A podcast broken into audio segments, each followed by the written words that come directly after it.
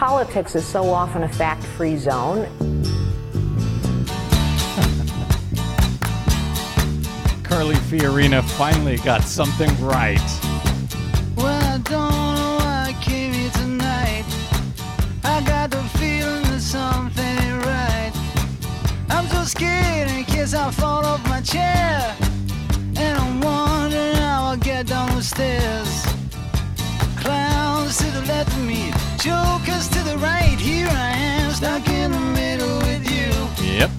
Yes, I'm stuck in the middle with you. From Pacifica Radio's KPFK in Los Angeles, this is your BradCast. Hard to keep this As heard on 90.7 FM in LA, 91.7 FM KYAQ on the beautiful Oregon Central Coast, and now 93 FM WLRI in Lancaster, Pennsylvania. Glad to have you folks on board. Coast to coast and around the globe on kpfk.org, on the Progressive Voices channel, Netroots Radio, Indie Media Weekly, FYI Nation, Radio or Not, Radio Free Brooklyn, and Radio Sputnik five days a week. I am Brad Friedman, your friendly investigative blogger, journalist, troublemaker, muckraker, and all around swell fellow. Says me. If not you. Uh, glad you could join us for another thrilling, action packed adventure, and it is a thrilling one today. We've got some breaking news momentarily, but I want, want to once again underscore uh, our welcome to the good folks of Lancaster, PA.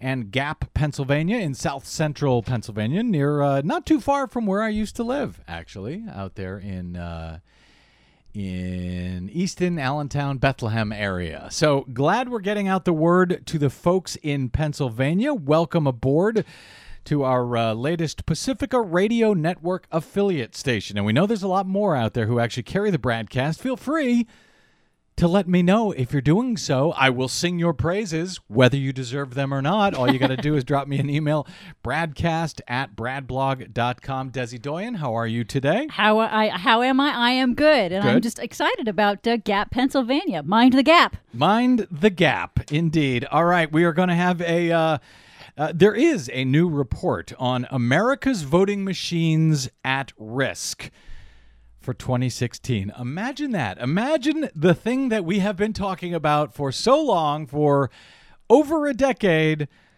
finally coming out in a new report that everyone is paying attention to in the corporate mainstream media. For some reason, they didn't pay attention uh, over these years when BradBlog.com reported it. Well, actually, they did pay attention, but nobody took any action on it. And now, with this new report, they probably won't take any action on it either. However, uh, we will be talking uh, to the author of that new report. He will be here very soon to explain himself and his report shortly.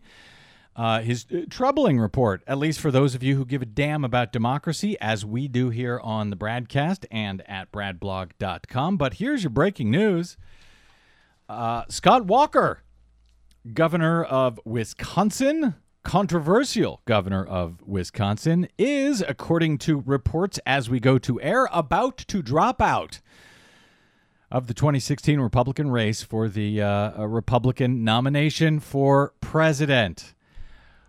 Well, that was quick. Uh, Scott Walker, when we started this thing, uh, really just a few months back, was considered to be the front runner, at least in the uh, in the state of Iowa. He was leading in all of the polls uh, when it came to Iowa, and he has absolutely plummeted once the rest of the country got to figure out what a dope Scott Walker actually is. At least uh, that was their response to his performance at, uh, at, at a couple of the Republican debates so far. So Scott Walker joins Texas Governor Rick Perry in dropping out. Zach Roth over at uh, NBC, MSNBC, notes that uh, the two biggest vote suppressors in the race are now apparently out. Both uh, Scott Walker and Rick Perry signed and championed strict photo ID laws in their respective states, and in both cases, the courts found those laws to be illegal and unconstitutional and everything else. And yet, Scott Walker and Rick Perry were both proud of them, despite the fact that it would keep millions of uh, perfectly legal voters, many of them already registered, from being able to cast their vote. So even the Republicans apparently uh, weren't uh, supporting these guys, uh, at least for their uh, voter suppression acuity. Uh, Zach Roth asks, "Is salience of that issue declining for the GOP?" Well, I don't know. But anyway, Scott Walker is out. That comes that news comes on on the heels of this new uh, this new poll from CNN showing that Walker's support is now da- after leading. Remember, leading in the state of Iowa, his support is now down to less than one half of one percent. I mean, he absolutely plummeted to the bottom of the barrel in the uh, in the Republican field. But at the same time, over the past few days since the CNN Republican debate last week, Carly Fiorina has now shot into second place in the Republican presidential field on the heels of another strong debate performance, says CNN. I love this. Fiorina rockets to number two behind Trump in the GOP field, says CNN uh, and their CNN ORC poll. Uh, tr- Donald Trump uh, has lost some support. Apparently, he's still the uh, party's front runner with 24%. But that is an 8 percentage point decrease from earlier this month when a similar poll had Donald Trump at 32%. Have we reached peak Trump?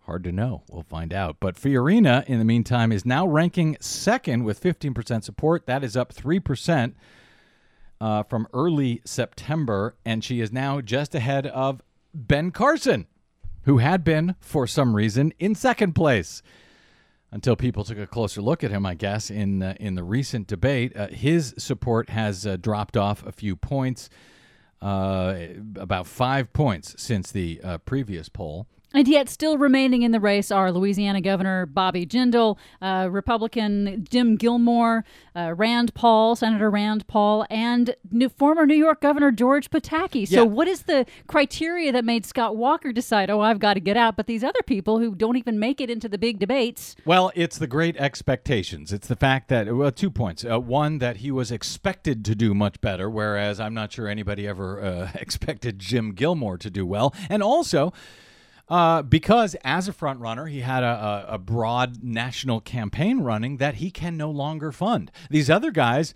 hadn't really spread out uh, uh, broadly, hadn't put a lot of money into uh, places like Iowa.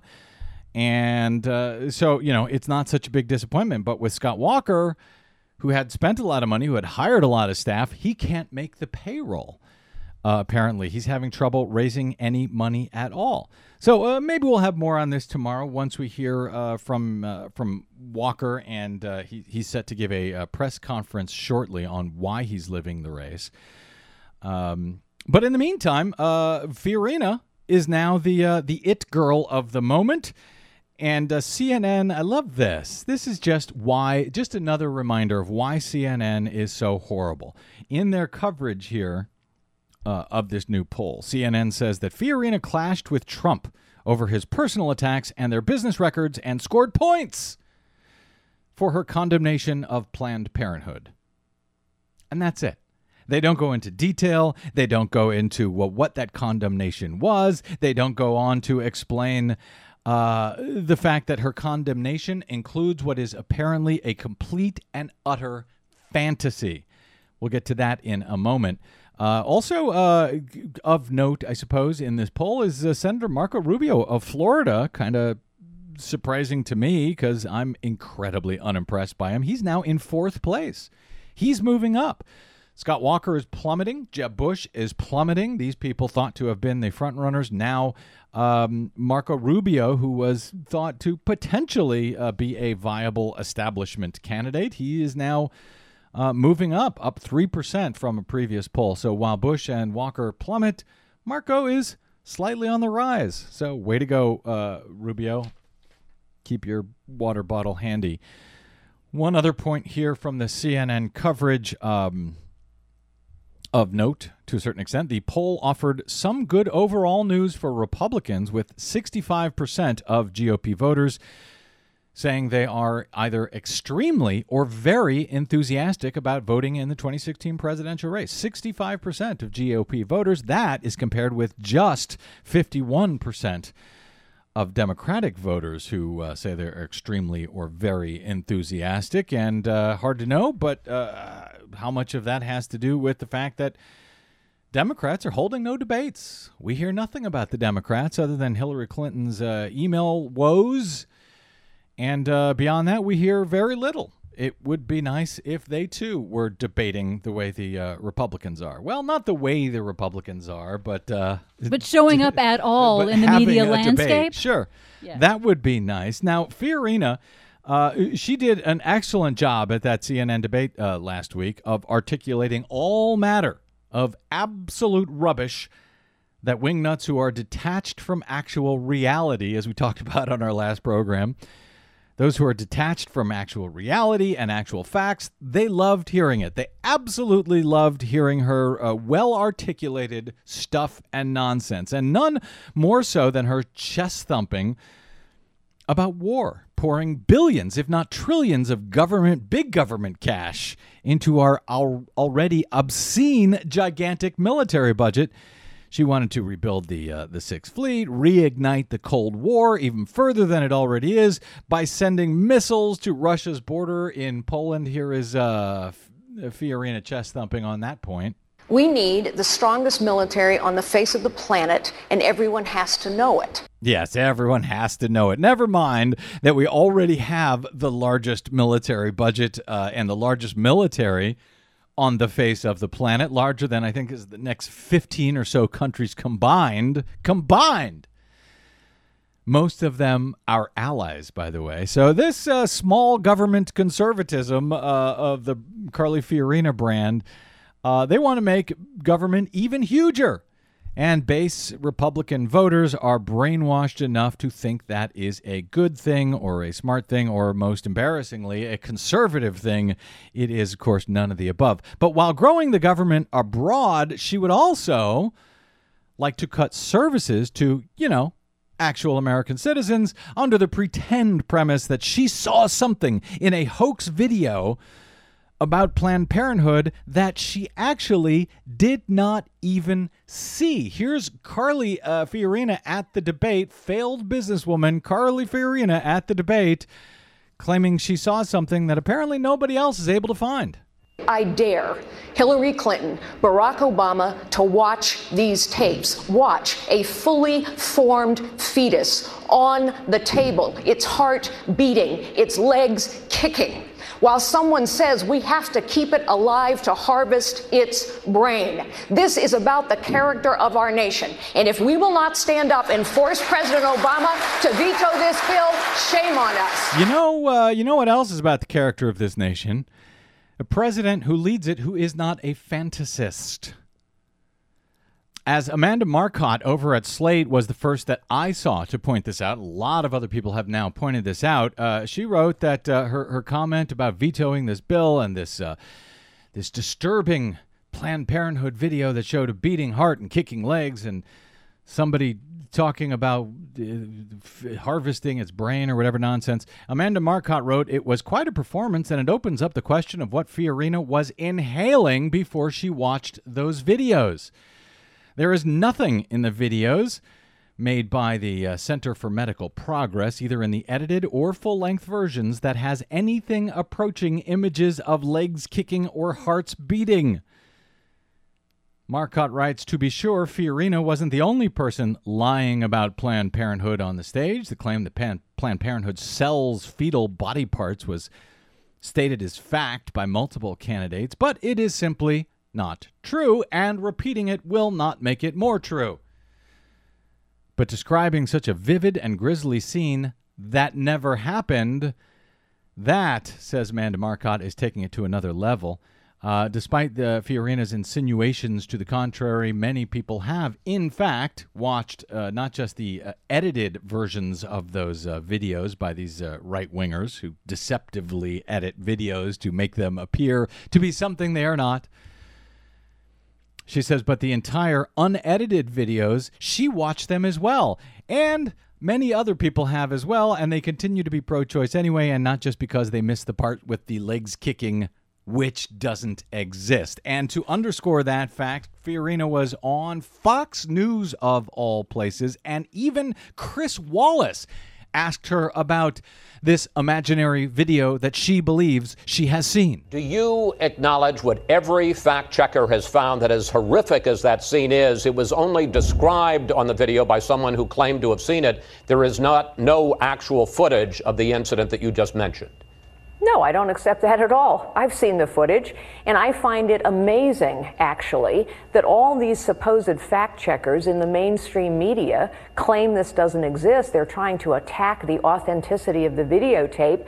I will continue to dare anyone who wants to continue to fund Planned Parenthood watch the videotapes. So, actually, no, Carly Fiorina. Uh, they are not challenging the authenticity of the videotape. They are challenging the authenticity of your claims and your memory that those videotapes showed something that apparently they do not show, according to all the people who have bothered to not just watch the edited versions, but the full length v- versions. And I admit I have not watched them. I've watched enough of those uh, edited and full length versions, particularly in the midst of that. Uh, ACORN pimp hoax nonsense from James O'Keefe and Andrew Breitbart as I debunked that and actually got the New York Times to change dozens of stories that they had misreported about those phony videotapes. So I'm glad that others are watching this one and have called out Carly Fiorina for being a fantasist.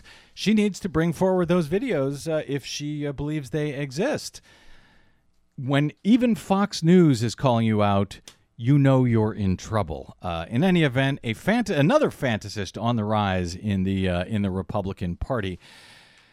Uh, moving on here, Volkswagen. This is a, an amazing story, and it's amazing on its own, but it's amazing also in regard to uh, to our next uh, segment and my upcoming guest. Uh, one of the great lessons of the pioneering computer scientist Alan Turing is this, says uh, reports Robinson Meyer over at the Atlantic. Computers are only pretending machines. Software is always just imitating something else. Volkswagen seems to have taken this maximum maxim to new heights. The Environmental Protection Agency, the EPA, says that the company installed defeat devices in four-cylinder Volkswagen and Audi brand diesel cars from 2009 to 2015. That's 6 years. These devices essentially let the cars pretend to not break the law. What the software would do is it would sense when the car was undergoing emissions testing and it would activate its pollution control systems. But when the car was actually being driven in normal use, these systems did not activate, making the car a much heavier polluter in real life than it looked on paper. So the car knew when it was being tested, and it gave different results to people who were examining it uh, at the time it was tested than when it was actually used. Now, with those systems deactivated, it turns out the emissions violate the Clean Air Act and California's uh, state pollution control regulation out here. There is almost a half a million of these vehicles on the roads with these devices installed, according to the EPA. And so uh, Volkswagen is uh, apologizing profusely. They must now pay to repair the emissions uh, systems in the affected cars, and the government may fine Volkswagen by $18 million. Billion. I'm sorry, billion. Thank you, Yeah. Desi.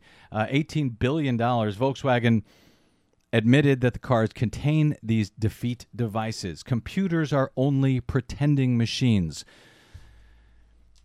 Well, in this new report uh, from uh, the Brennan Center for Justice uh, called America's Voting Machines at Risk, our friend John Washburn is quoted in the report. We've had him on the show many times. He's a software testing expert. He has called for better testing of these electronic voting systems that he knows are absolute crap and that uh, rarely, if ever, get tested at all. John Washburn, up from Wisconsin, a Republican, by the way. He has testified before the EAC on pre election testing for these voting machines. And in this report, he urges election officials to make sure that they are testing their machines in election mode as opposed to test mode. Sound familiar? Testing, he says, uh, must be done in a way that looks for programming defects and actually running the test on all the machines before using them because they don't. They maybe they test one or two. But the point is, these computers can show something other than what is actually being uh, uh, done on election day when they're in test mode, when there's an election non going, not going on, they can show anything they want. When there is an election going on, they can do something completely different. And there is no really easy way to test that. That is just one of many problems with these electronic voting systems that the Brennan Center for Justice is now once again warning and warning loudly about. We will talk about that and much more with my guest straight ahead. I'm Brad Friedman. This is your BradCast. Please stay tuned.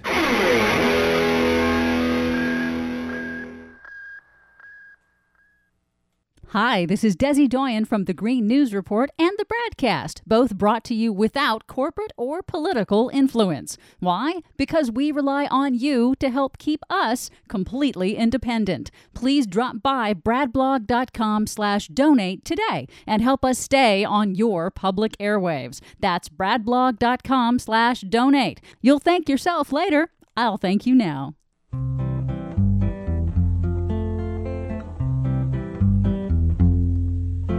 Little black boxes in cute little rows. A screen that says touch me so cheerfully glows. No paper trail, a make believe poll.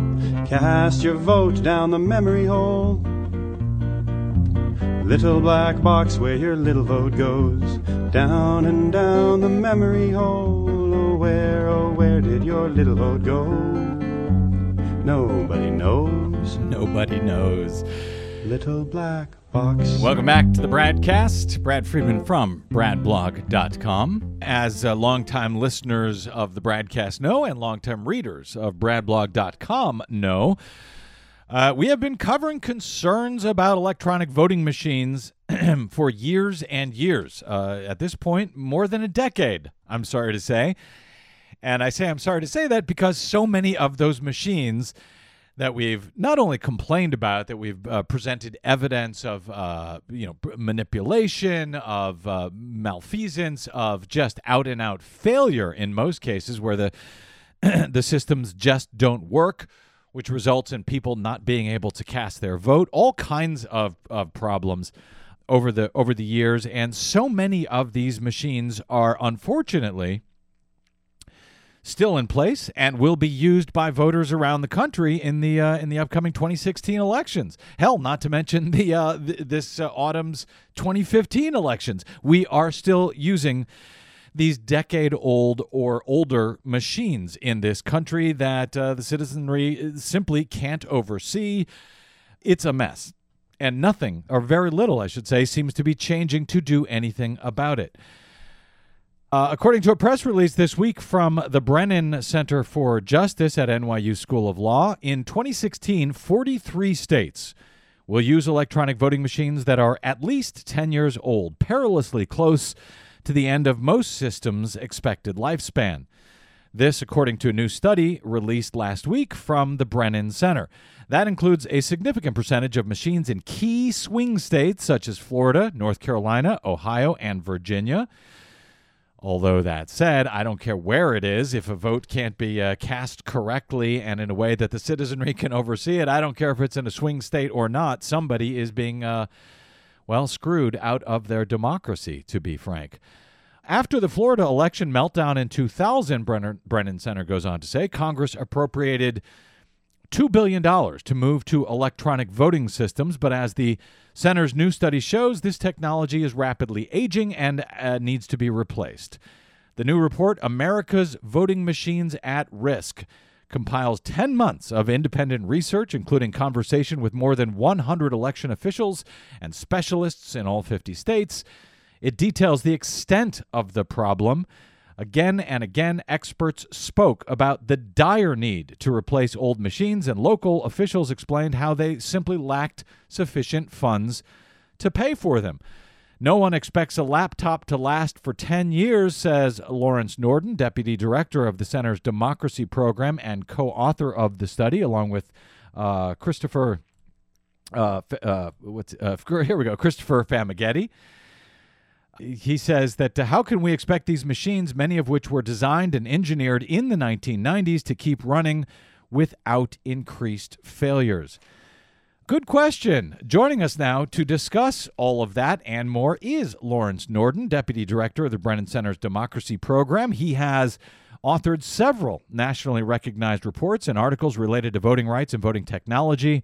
His work has been featured in media outlets across the country, including the New York Times, Wall Street Journal, Fox News, CNN, MSNBC, and NPR. He has testified before Congress and several state legislat- legislatures on numerous occasions, and every now and again uh, has bickered with me on air about uh, related topics. Uh, Larry Norden, welcome to the BradCast, sir.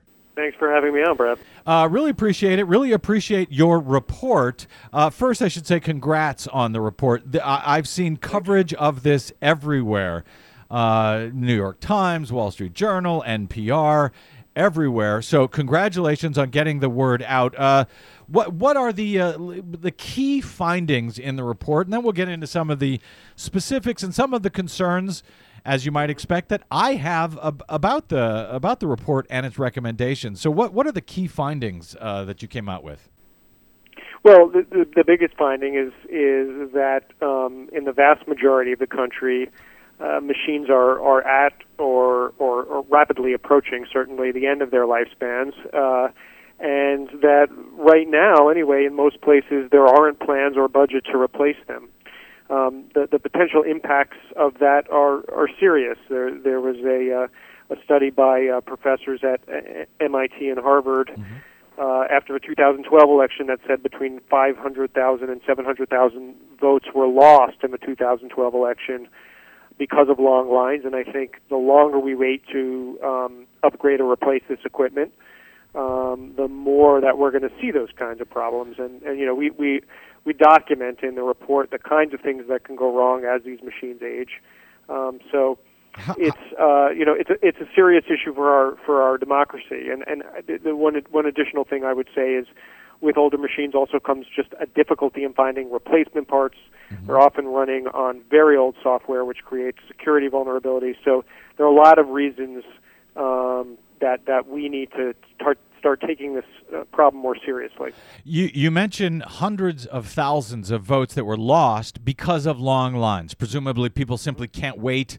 Uh, you know, it's it, election day is usually a, a, a, work day. They can't wait for hours online to vote necessarily. How do voting machines, electronic voting systems, how does that tie to long lines uh, at the at the polling place? Well, it's pretty simple. If if if a machine has to be taken out of service, um, then people are people end up having to wait longer while they're waiting for the machine to be uh, fixed or replaced.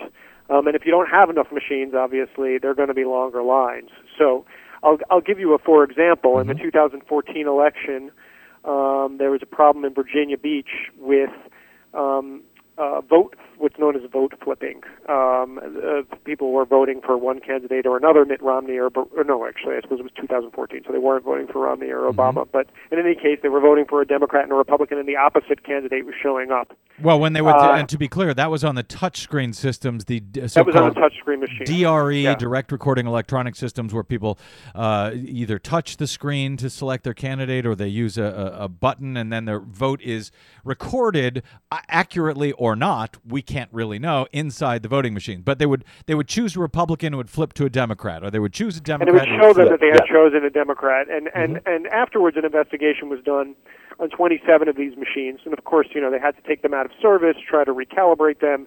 Um, some of them they just couldn't use at all, and then they'd have to go and get a replacement. In any case, uh, what they found was the glue between um, the screen and the machine was degrading over time, uh, and so that it kind of the, the screen got knocked knocked over, and as a result, um, was was not recording votes uh, accurately. Um, so that's the kind of uh, that's just one example of the kinds of things that start happening as these machines uh, mm-hmm. deteriorate. When that happens, um, there are fewer machines in service, uh, and there are longer lines. And uh, as you know, uh, Larry Norden, those problems, like the the, the touchscreen vote uh, flipping uh, you mentioned, that's actually been happening for years and years and years, not just once these uh, machines have gotten old. Uh, you guys know this as well as anyone, I, I, believe, and I don't remember the year. I want to say 2007. Uh, the report that you did on uh, something, I think it was called 120 security concerns about electronic voting systems or something like that. Uh, when it was a horrifying report almost a decade ago. So, why wait until now? Why is this report coming out now Well, when it's too late to really to change many of these machines for 2016 and so much of what you're pointing to we have known for so many years? Well, in fact, you know, these problems, the problem that I'm talking about, there are, there are many reasons why there might be vote flipping. The problem that I'm talking about specifically happens more as machines age, um, as do other causes of, of vote flipping. So I, I, but our concern is you're going to, you know, w- w- these machines, no machine is perfect, um, but as it ages, these kinds of things get magnified. Um, so why, why are we issuing it now? Well, the reason that we're issuing it now is because um, we're we're reading we're reaching a critical stage where we really are in the majority of states now in, i at that end of lifespan period of time um, where something needs to be done. So what can be done ahead of the 2016 election? You are you are correct. In many places, it's too. It's probably going to be too late to replace these machines in time for the 2016 elections. But there are plenty of steps uh, that um, counties and states can take to minimize the impact of these problems. So to have, for instance, paper ballots available um, when these problems arise, so that um, people aren't kept on long lines and are able to vote. Um, and then, frankly, we need to start the planning and purchasing now so that we have new machines in place for the 2018 election uh, or the 2020 election. Um, I should note, you know, some places have just decertified their systems, um, and they, they will have, like Virginia, for instance, for uh, about 20, about a machine that's using about 24% of their precincts recently decertified because of security concerns Yep. um, um, and and they'll have new machines in place for 2016. But it's getting it's getting parallel it's getting late, very late, to try to replace systems. It is, uh, and- for for the next November's election. And uh, uh, just since you cited that uh, Virginia case, and, and we covered uh, we covered that when it happened, uh, horrifying uh, security concerns, hard coded passwords that were you know nothing more than A B C D E, uh, or you know usernames admin. It was just ridiculous. But again. Uh, when we covered it on this show uh, at that time and at bradblog.com, we pointed out that that very same machine 10 years ago we had covered uh, similar security problems that had been known. So so much of this has been known for for so long. So it's it's somewhat frustrating. Uh, You can imagine, and I'm sure you feel the same thing because you've been covering this for so long. Reading your report, I'm delighted to see it. I'm delighted to see more information uh, uh, come out and be picked up by the corporate mainstream media. But so much of this we have known about for so long, and it seems there's nobody's willing to really take action about it. Uh, I've heard, Larry, uh, people say that, oh, these machines are aging. Um, a- and you point out, you know, they're 10 or 15 year old computers. If I had a laptop, however, that I only used, uh, let's say for you know twice a year, and then I kept it in a hermetically sealed uh, uh, container for the rest of the year, uh, would I still expect it to degrade in 10 or 15 years? Shouldn't it still be usable at that point? I, I, I'm not sure, and I'm not sure that voting, voting machines aren't kept. First of all, that they're often used more than twice a year. But second of all, they're not kept in hermetically sealed environments. They're stored somewhere in a warehouse that that may not be may not be the optimal way to to store them. Um, and you know, and in addition to that, you have the problem that as technology ages, um, it just becomes very parts break down and it becomes very difficult to replace them. And we talk about examples of, you know, uh, election officials having to track down zip disks, which is a pre-CD-ROM technology, Yes. um, and paying a fortune for them. I've got a closet Um, full. They could come over to my house. I've got a closet full of old zip disks. But yes, uh, yeah. In fact, so one election official who complained to us that a number of people started mailing him zip disks. But um, you know, and and running on when you're running on outdated software, these machines interact with other machines, and so if you're running on um, Windows 2000, which isn't serviced anymore by, by Microsoft and hasn't been for years, you, you you have to have laptops that can that work with those machines that can run on that as well, and that's very difficult. So um, it's it's more than just um, the you know, turning on a laptop every every year or two or twice a year um, and having it still work. Um, and uh, you know, it, the, the fact of the matter is, um, oh, these systems are breaking down more often as they get older. I got you. Well, okay. With that in mind, then, I- I- yeah. yeah. Uh, There's one other thing I want. Uh, one other point I wanted to make Sure. you is another reason that it's so important to bring this up now. Um, uh, a number of election officials uh, said to us that they were concerned that wealthier counties um, are in the position, counties with more resources are in the position to replace their equipment that is aging, um, and those that don't have those resources are not. And we didn't have as much information on this as we would have liked, but where we've been able to get it, um, that seems to be true. So, for instance, in Virginia, we found a, about a twenty thousand dollar difference in the average median income of counties that had recently replaced their their aging equipment, uh, and the rest of the state which has had not. We found the same thing in Minnesota, um, in Ohio, where um, there was a, a survey of, of county election officials most of the county election officials that said they needed to buy new equipment in the next couple of years said they couldn't afford to do so. Those that could, the average median in- income was much higher, uh, about fourteen, fifteen thousand dollars higher than those that could not. So there, there's an additional danger of, of, of further exacerbating the kind of um, two-tier election system that that that already exists too much. Yeah, I, I agree. And you end up, uh, that translates into a, a, a racial disparity, that uh, translates into a, a class disparity. Uh, and uh, the, so that we see, as we have seen for so many years, uh, year after year, lines much longer in uh, in urban areas and so forth, and there, therefore more people turned away, more people unable to cast their vote at all.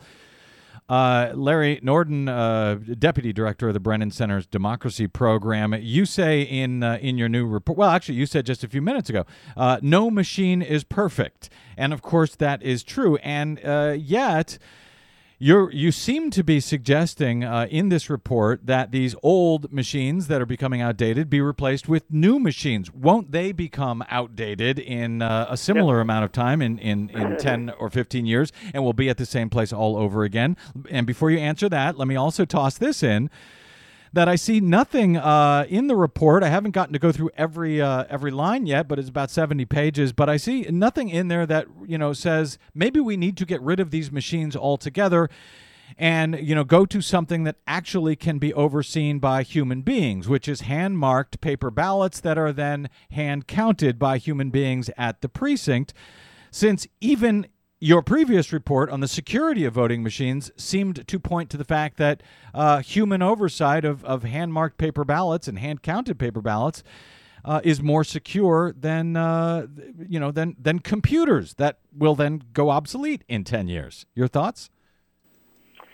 Well, so uh, there, there were like three questions there, so I'll try to take them all. And I'll give you Uh, plenty of time at them. Go ahead. okay, so, so first of all, um, yeah, look, I think we need to fund. Ele- we don't fund elections the way we should in this country. We don't fund a lot of things the way that we should, but particularly with elections, there's kind of a wait till the crisis moment to, to try to scrounge up some funds, which can lead to lots of problems. Um, and I think we start, have to start thinking differently about the way the way we fund elections, so that it's a regular part of our budget um, at at all levels, federal, uh, state, and local.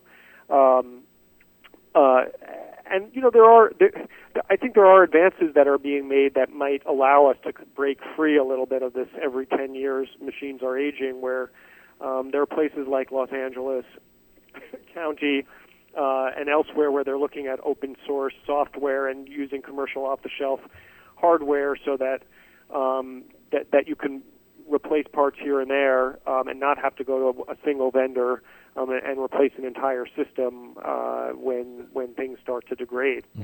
Um, and we do spend a lot of time in the report. We, we, we devote a section to um, uh, post-election audits and security, and, and the fact that there have been a lot of developments that have been made with these machines, um, where if you have a paper record, a paper ballot that is filled out by the voter, um, um, it's become a lot easier to uh, verify vote totals. Um, and we talk about what are called risk limiting audits and the way to do that. In terms of going to you know hand hand um, uh, counted paper ballots, that's still done in a tiny number of jurisdictions in the United States. I think they still do it in some places in Massachusetts.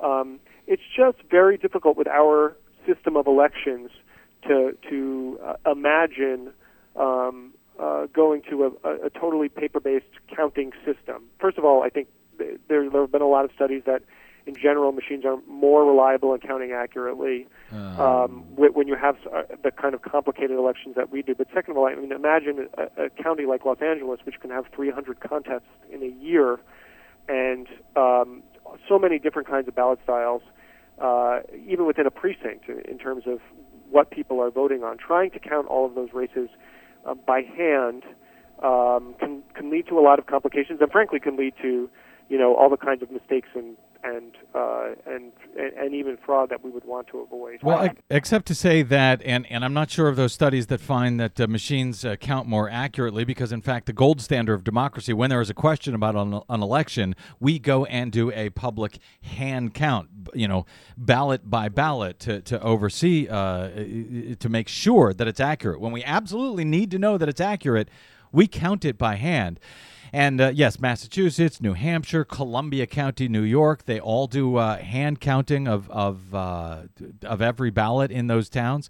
Um, you refer to a paper record that is filled out by the voter, and yet you cite uh, in your report you cite Los Angeles County and the new system that they are developing out here, the largest voting jurisdiction in the country much of the country is looking towards LA and the system they're developing. We've talked with Dean Logan, uh, the uh, registrar out here, uh, about this new system many times, and I know you interviewed him. Um, He's not. Pr- they're not coming out with a paper record that is filled out by the voter. That's a computer printed uh, record that uh, there will be no way to know after the election if it actually reflects. It's a touchscreen system uh, with a computer printed ballot that there'll be no way to know if that vote actually reflects the intent of any voter. I, I'm Well, concerned about that. The voter, the voter will have a chance to review the record and then and then put it into the the scanner, right? Um, yes, they will have that chance. In theory, whether they've done that or not, we won't know. We will never be able to know. It was just like with the so-called paper records that were printed out by those, uh, the old touchscreen systems. Uh, most people we found didn't look at those paper, uh, those so-called voter verifiable paper audit trails before they were cast, and even if they did, there was no way for us to know that they did. And one st- uh, study, in fact, uh, down at Rice University, found that voters, when looking at the, the computer summary of their vote, that two thirds of voters didn't notice when the computer flipped their votes. So I'm not uh, obviously, uh, you know, you're not developing that system, so I'm not uh, taking this out on you. But I'm wondering why so technology driven in this report. You, in one hand, show all the problems with technology, and you guys have detailed those problems better than anyone over the past 10 years, and then sort of seem to suggest, well, let's replace them with other systems that are going to offer many of the same problems. Um, I, look, we're not we're not favoring any kind of uh, technology except for what we've talked in the past, where we think that there needs to be a software independent record that can be used to uh, to accurate excuse me to accurately um, verify uh, the, the the vote totals that um, the software is is providing, and I think that you can do that with uh, the technology that's available. Um, and you know, I, there there are other considerations, obviously, um, including ensuring that uh, systems are accessible to all, um, and that they're they're user friendly. And uh, again, we're not pushing any particular technology. Our the major point that we're making here is that um, this equipment needs to be replaced. Did you guys uh, speak with any? Well, you do make recommendations, at least for other uh, possibilities in other systems, other technology, uh, like that one I mentioned in L.A. County. Did you talk in the in the course of creating this report with any of those uh, towns in in New Hampshire or with Columbia County, New York? Those people who do those hand counts to see if you know they find that to be a viable alternative to these machines that are just so Um, terrible. Yeah, we did, um, and I, in fact, there's. And I, if you ask me which ones, I'm not going to be able to tell you, but there are towns in Massachusetts that we spoke to that were hand counting, and they're going to be, they're going to be, they're going to be replacing that hand counting with machines. Um, But but you can't remember which I counties. I, I can't. Okay.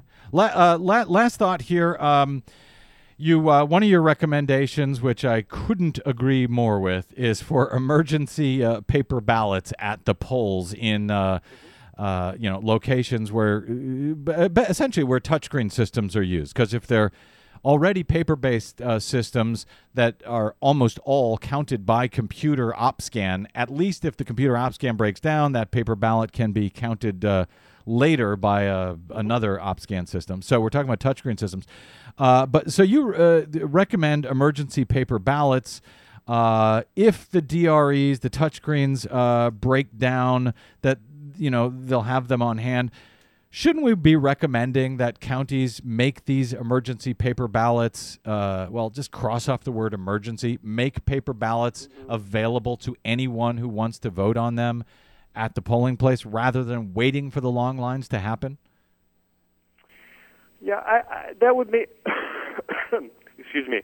There, you know, there are there are important benefits to people voting uh, on machines, which I didn't discuss. When when we're voting on paper ballots, often uh, if if a voter makes an error, uh, a machine will let them know that. So um, with the optical scan machine, if you if if for some reason the, the way you voted, the machine can't read it, or it looks like you voted for two people, the machine will let you know that there's a mistake and give you a chance to correct that. Um, so, so I, I'm not crazy about the idea of having people just vote on paper without some kind of um, uh, notification of potential errors, notification that their vote won't be read. Um, and additionally, even when the Um, touchscreen I- machine can't be verified to record any vote accurately ever well, that's a whole. I, I'll, I can get to that in a second. That's a whole other question. okay Um, but I, I, I'm also, you know, I, if the primary way that people are voting is on one machine, I get nervous about asking uh, people to vote on another way that where there might not be proper procedures in place to ensure that, that those votes are stored safely um, and that they are ultimately counted and counted correctly. Um, I, I just, you know, there you, you you can start introducing a lot of complications. It's, there, there are enough problems that happen in a polling place on election day um, and kind of chaos. Yeah. um, and you have people that aren't necessarily well trained and haven't been trained, you know, for a long time on this. And as you point out, um, are only doing it, you know, maybe once or twice a year. Uh, and the idea of um, adding in an entire new system for the way for people to vote that only some people are going to do just makes me nervous. Unless you know, of course, a machine goes down, there are long lines, then then you're you you take that risk Yeah. because you want to make sure that people can get their votes recorded. Makes sense. Would you recommend that if people have the option to vote, let's say by uh, absentee, where they can use a hand marked paper ballot, that they take that option if the only other option is these touchscreen systems that are 100% unverifiable after an election? I, I don't think I would, from what I know of vote by mail. Um, a lot of vote by mail is not counted. Um, a lot of it is, you know, I mean, a lot, a, a higher percentage than we see on um, on the voting machines in polling places. So it's not counted because the person didn't sign their name or didn't follow some particular regulation that was on the um, or didn't understand it, or because they, you know, made a mistake in filling out their ballot and tried to correct it on the ballot, and then for whatever reason it wasn't read. The the, the number of votes that aren't counted in some jurisdictions that are count, are are voted by mail are I find very troubling. Good to know, and uh, unfortunately troubling. Uh, Lawrence Norden, Deputy Director of the Brennan Center's Democracy Program, author, co author with Christopher Famighetti of their uh, Brennan Center's new report, America's Voting Machines at Risk. Can't tell you how many people uh, started uh, sending me emails and tweets and Facebooks and say, hey, have you seen this? Have you seen this? When this came out last week. So it's getting a lot of attention. Uh, it's certainly pointing out the problems. Uh, we may be bickering about the solutions, but I'm glad you're out there letting people know what these concerns are, uh, Larry Norden. Really appreciate the report and your time here on the BradCast today. Thanks so much, Brett. Thank you. Hope we get to talk soon. Me too. Uh, great. Um, boy, I'll I'll tell you, I I'm I'm troubled by some of those uh, some of those recommendations. Um, and like I said, uh, uh, Larry Norden and I have uh, had it out over the years about various ways to move. Uh, I appreciate what he's saying about uh, absentee ballots.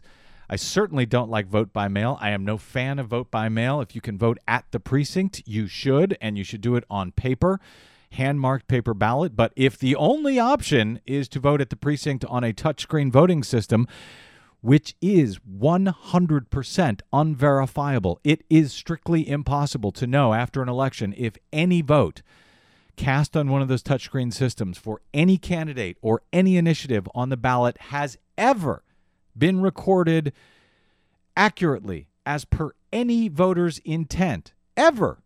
Ever on these machines. 100% unverifiable. If that is your only choice, on election day uh, to vote on one of those touchscreen systems, man, find another option. Get the okay if you can to vote with an absentee ballot. And if you get that absentee ballot, find out if you can drop that paper ballot, hand marked paper ballot, off uh, at county headquarters or at your polling place to uh, maximize the the possibility that your vote will be counted and counted accurately. I just, uh, you know, I, am I'm, I'm glad to see this report. I really am. Um, but I'm troubled because it is so much of what we have been reporting for so long at bradblog.com, and so few peop, uh, people, uh, jurisdictions seem to be doing anything about it. And then when people do do something about it, like out here in Los Angeles, Again, the largest voting jurisdiction in the country. Everyone else in the country is looking to what we are doing out here in LA. And what are we doing out here in LA? We are creating a touchscreen system with many of the same problems that all of the old systems have. And I have been yelling, uh, you know, bloody hell about this, running around with my hair on fire for years about this. And voters who hear the case seem to get it, but county election officials don't, and often academics don't. So in this case, Brennan Center, they get the problem. They've put out reports on security concerns. They've put out reports on these machines that simply don't work, uh, that fail, that keep people from being able to vote at all or to have their vote counted and counted accurately. They get that part, but then we go into the same recommendations again. Oh, let's go find different machines. You know, take a piece of paper, take a pen, hand mark that ballot, and at the end of the night, the gold standard of democracy, at the end of the night, have people at the precinct count those ballots by hand in front of the public, in front of all the political parties, in front of the video cameras. Hell, stream it live on the internet if you want in every precinct in the world. We've got uh, cell phones and Twitter's Periscope now. This is so easy to do, and it's overseeable by the public. Um, so the public can know that their votes have been counted and counted accurately instead of buried into some technology that uh, even the technologists often can't understand. It's crazy. This has got to change.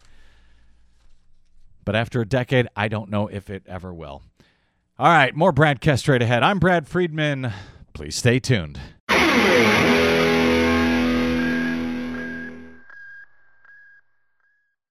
what is known. And the evidence is clear. I'm not alone. There are thousands of us here. This is my democracy. You won't go telling me my vote don't matter anymore. No, you won't. And is not worth fighting for. If you get the idea that this conversation is to suggest that uh, your vote doesn't matter, that you can't uh, have faith and trust and confidence in these voting machines, so why bother voting at all? If that's what your takeaway is, you could not be more wrong. If you want to, you know, save the the bad guys the trouble of stealing your vote, do them a favor. Don't show up and vote at all. If you want to not vote because you're concerned that your vote might may not be counted, well, if you don't vote, it certainly won't be counted. It's up to you if you don't want to do it, if you don't want to uh, uh don't want to vote. But there are measures, there are things that you uh, can do to try to maximize the possibility of your vote v- being counted. And just because you hear of our woeful electoral system, I- anyone who uses that as a reason to not vote, frankly, is not paying attention. There are other reasons to not vote. You want to make some sort of a protest. I think it's a dumb protest, but if you want to make it, make it. But don't kid yourself that by not voting, you're making some sort of a statement and that uh, why bother because these machines are so crappy. They are crappy But our democracy, I would argue, is worth fighting for. One question I had hoped to uh, ask um, uh, Larry Norden uh, that I didn't get to is about one of these recommendations that was cited in his report. Uh, where experts want vendors, voting machine vendors, to take on more of the responsibility for testing there, uh, which to me is crazy. Uh, he cites uh, Brian Hancock, director of testing and certification at the electron uh, at the uh, Elections Assistance Commission, the EAC. I've had many uh, conversations over the years with uh, Hancock. Uh, in any case, Hancock believes that vendors should perform some of the testing in house as opposed to waiting for the EAC to do the testing. Uh, Hancock suggested that vendors assure the EAC that a system meets certain specifications when it is submitted for certification, for federal certification. And this assurance is called a manufacturer's declaration of conformity and it should be enforceable and come with penalties if it is not met. Now, I agree with that idea that they should, uh, you know, say that yes, it meets certain uh, uh, uh, specifications before it goes through the federal testing and then punish them if it does not, if they lied about it, the way Volkswagen lied about uh, their emissions systems, as we talked about earlier in the show. But to leave the testing up to them is insane. Now, uh, he points out, Hancock points out that back in 2000, the FCC, the Federal Communications Commission, established a system that permitted manufacturers to, quote, self certify certain types of communications equipment. Uh, prior to implementing this program, the FCC certification process could take between 60 and 100 days. And now, uh, testing process takes on average just 35 days. So what they're trying to do is say, "Hey, man, we got to speed up the uh, the ability for these uh, vendors to bring their uh, crappy, unverifiable machines to market by letting them self-certify instead of thorough testing." That is insane. Here's an idea: get rid of the goddamn machines altogether because I'm probably as tired of uh, talking about this and reporting on it as you are hearing it. All right, we got just a, a minute or so left here. The uh, the Pope, as I'm sure you know, is coming to town. Well, coming to the country this week. He will give a landmark address to Congress. Um, and it, it is believed that most of his comments, well, a lot of his comments in any event, will have to do with climate change. And Representative Paul Gosar, congressman from Arizona, he announced last week that he will boycott the Pope's speech uh, because of his comments, because he'll be talking about climate change. Gosar, a Catholic, said he would prefer the Pope address the quote, persecution of Christians and religious freedom rather than focus on the environment. More troubling is the fact, he says, that this uh, climate change talk has adopted all of the socialist talking points, wrapped false science and ideology into climate justice, and is being presented to guilt people into leftist politics. That's what this knucklehead from Arizona says. If the Pope stuck to standard Christian uh, theology, I would be the first in line, Gosar said. But when the Pope chooses to act and talk like a leftist politician, then he can be expected to be treated like one. But here was my favorite quote from Paul Gosar, who is boycotting the Pope. He said, quote, if the Pope wants to devote his life to fighting climate change, then he can do so in his personal time. Oh my goodness, really? That's what Oh. he said. My thanks to Yeah. Desi Doyen, our producer, to our booking goddess, Cynthia Cohn, to my guest today, Lawrence Norden of Brennan Center for Justice's Democracy Program. We'll be back with you, same Brad time, same Brad channel tomorrow. Until then, you can drop me email. I am bradcast at bradblog.com. You can download all of our reports anytime in full at bradblog.com or over at iTunes. And you can find and follow me on the Facebooks and the Twitters at the Brad Blog. I'm Brad Friedman. Good luck, world. Everybody.